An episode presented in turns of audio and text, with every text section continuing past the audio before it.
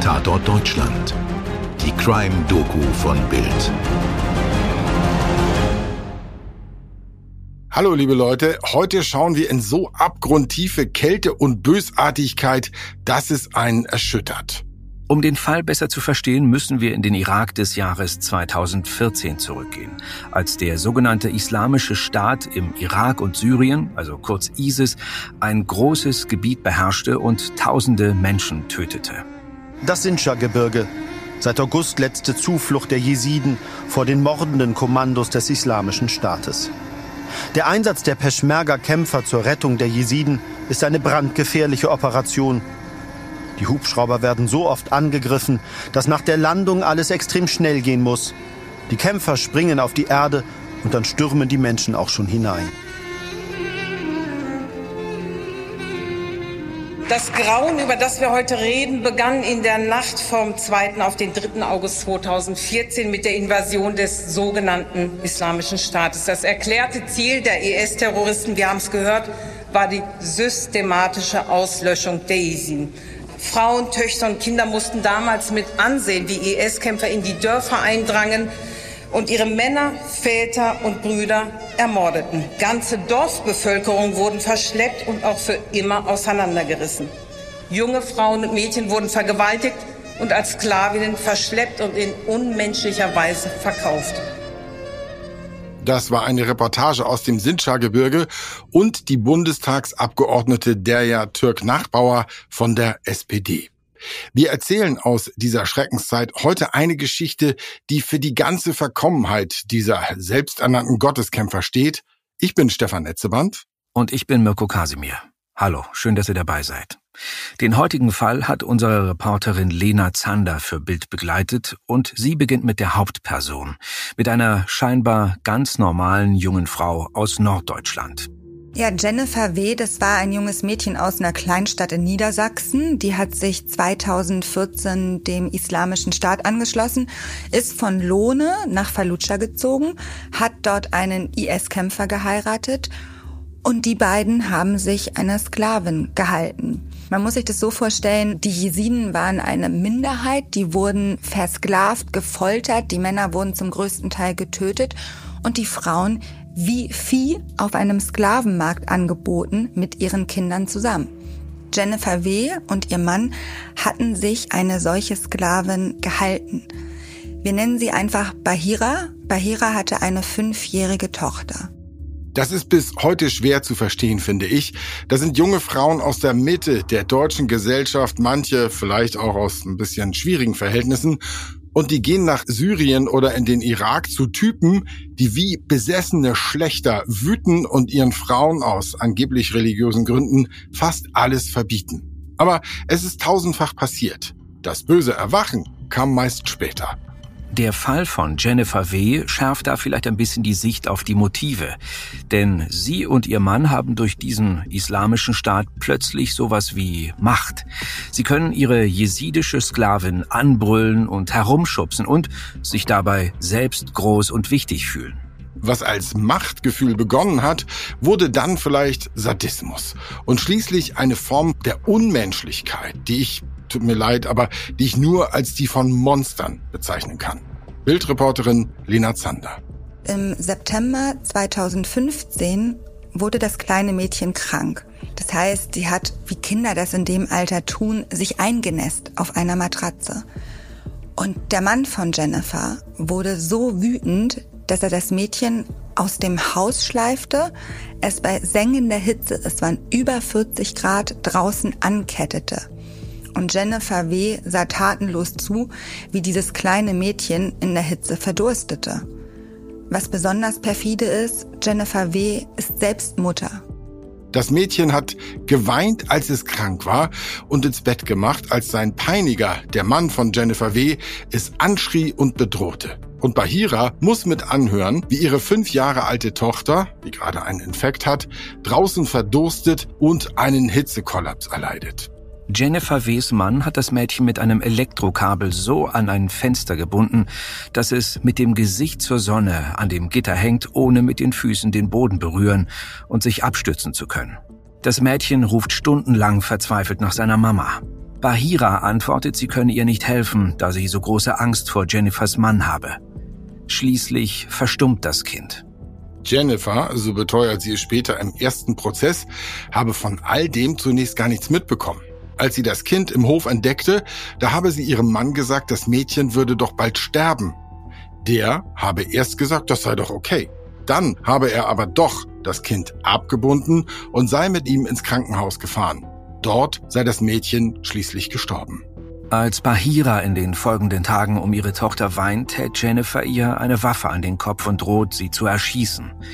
Die folgenden Jahre und Ereignisse sind sehr chaotisch und werden in den Wirren der ISIS-Herrschaft nur zum kleinsten Teil aktenkundig. Was wir zusammengetragen haben, geht in etwa so. Jennifer und ihr Mann fliehen bald nach dem Tod des Mädchens vom irakischen Fallujah in die Türkei, weil ihm wegen der tödlichen Kindesmisshandlung selbst im islamischen Staat eine Haft droht. In der Türkei wird Jennifer wieder schwanger und reist zurück in ihre deutsche Heimat, nach Lohne in Niedersachsen. Dort bekommt sie das Kind. Bahira unterdessen kann sich aus den Fängen der ISIS befreien und landet im Nordirak in einem Flüchtlingslager der Kurden. Dort kann sie ihre Geschichte einer Mitarbeiterin der Hilfsorganisation Yazda erzählen. Und so werden ihre Peiniger, die Mörder ihrer Tochter, schon bald international gesucht. Das bedeutet aber nicht, dass ihr Verhältnis zum islamischen Staat sich geändert hat. Zwei weitere Jahre später will sie mit dem Kind zurück nach Fallujah in den Irak. Die Umstände könnten auch aus einem Agenten-Thriller sein.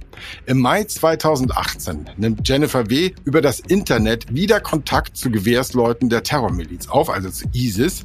Aber die CIA hört mit, der US-Geheimdienst. Im September macht sie sich mit ihrer Tochter im Auto in Richtung Türkei auf den Weg. Ihr Fahrer aber ist ein Agent. Das Auto ist verwanzt. Und an einer Raststätte wird sie schließlich festgenommen. Es tritt also ein, was man während der Grauensherrschaft des IS kaum zu hoffen wagte. Einzelfälle des Völkermordes an den Jesiden werden vor Gericht aufgearbeitet.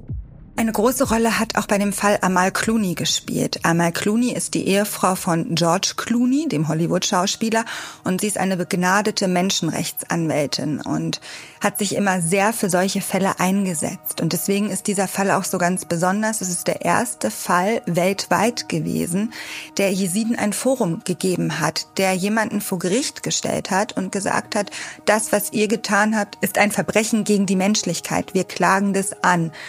Und Jennifer W. wurde in Bayern gefasst. Sie war gerade in Deutschland zu Besuch und deswegen fand dieser Prozess auch in München statt. Für diesen ersten Prozess im Jahr 2021 kommt auch Bahira nach Deutschland. Aber die Umstände kann man nur unvollständig erzählen. Die war für den Prozess in Deutschland. Wo genau sie gelebt hat, das wurde aus Sicherheitsgründen nicht bekannt gegeben.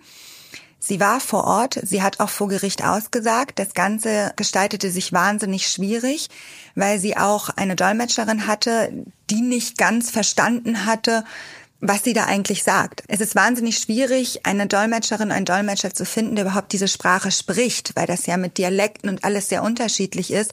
Deswegen gestaltete sich die Aussage der Mutter schwierig. Es war wahnsinnig zäh. Zwischendurch wurde dann auch der Dolmetscher gewechselt und dann ging das Ganze auch besser. Der Prozess wird in der Öffentlichkeit sehr aufmerksam verfolgt.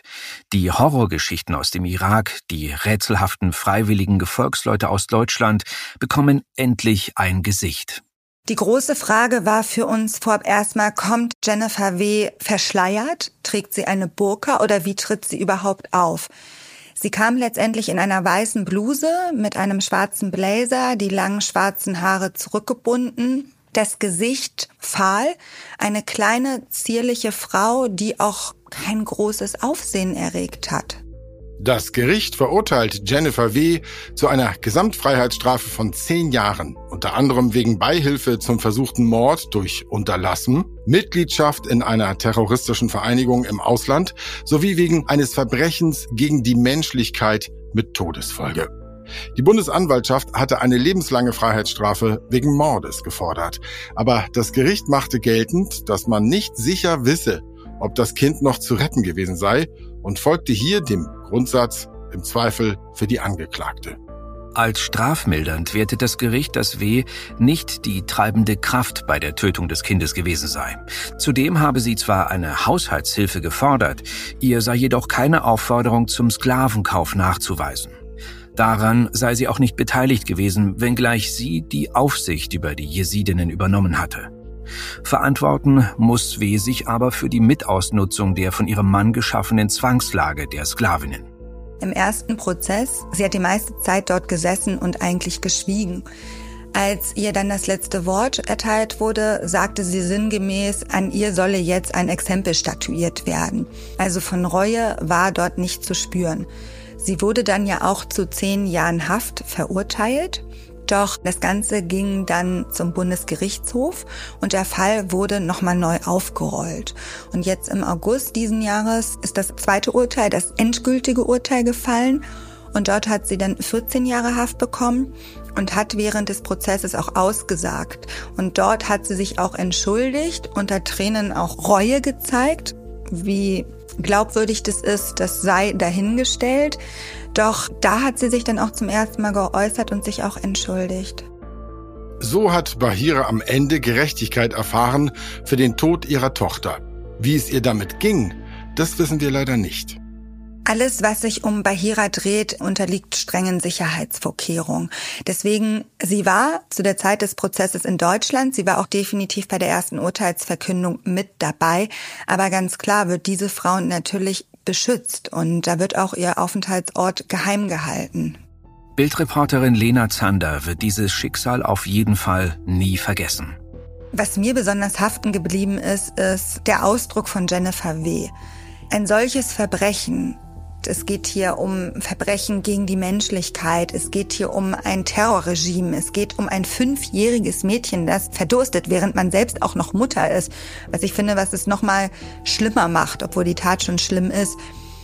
Und dort zu sitzen, sich kaum zu regen, sich erst so viel später, also acht Jahre nachdem das Mädchen gestorben ist, auch zu entschuldigen, das finde ich wirklich wahnsinnig schlimm. Diese Kälte, die sie ausgestrahlt hat zwischendurch, ja. Wie ist die Lage der jesidischen Minderheit heute?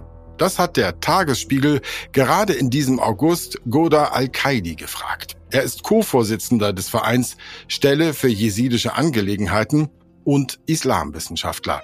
Seine Antwort? Leider ist die Lage der Jesiden bis heute sehr schwierig. Schätzungsweise 500.000 wurden in den vergangenen Jahren aus ihrer Heimat in der nordirakischen Region Sinjar vertrieben. Obwohl der Islamische Staat vor mehr als vier Jahren militärisch besiegt und Sinjar befreit wurde, durften bislang kaum mehr als 70.000 Menschen zurückkehren. Zudem wird seit Monaten massiv gegen die Minderheit gehetzt, und zwar von kurdisch-sunnitischen Mullahs. Das war Tatort Deutschland für heute. Danke fürs Zuhören. Euer Stefan und euer Mirko. Bis zum nächsten Mal. Dir hat diese Folge von Tatort Deutschland gefallen? Du bekommst von True Crime einfach nicht genug. Dann hör jetzt in unsere weiteren Folgen rein. Hier warten mehr als 200 spannende Fälle auf dich, wie das Verschwinden von Rebecca Reusch, der Prozess gegen O.J. Simpson oder die Entführung von Ursula Herrmann. Wir hören uns bei Tatort Deutschland.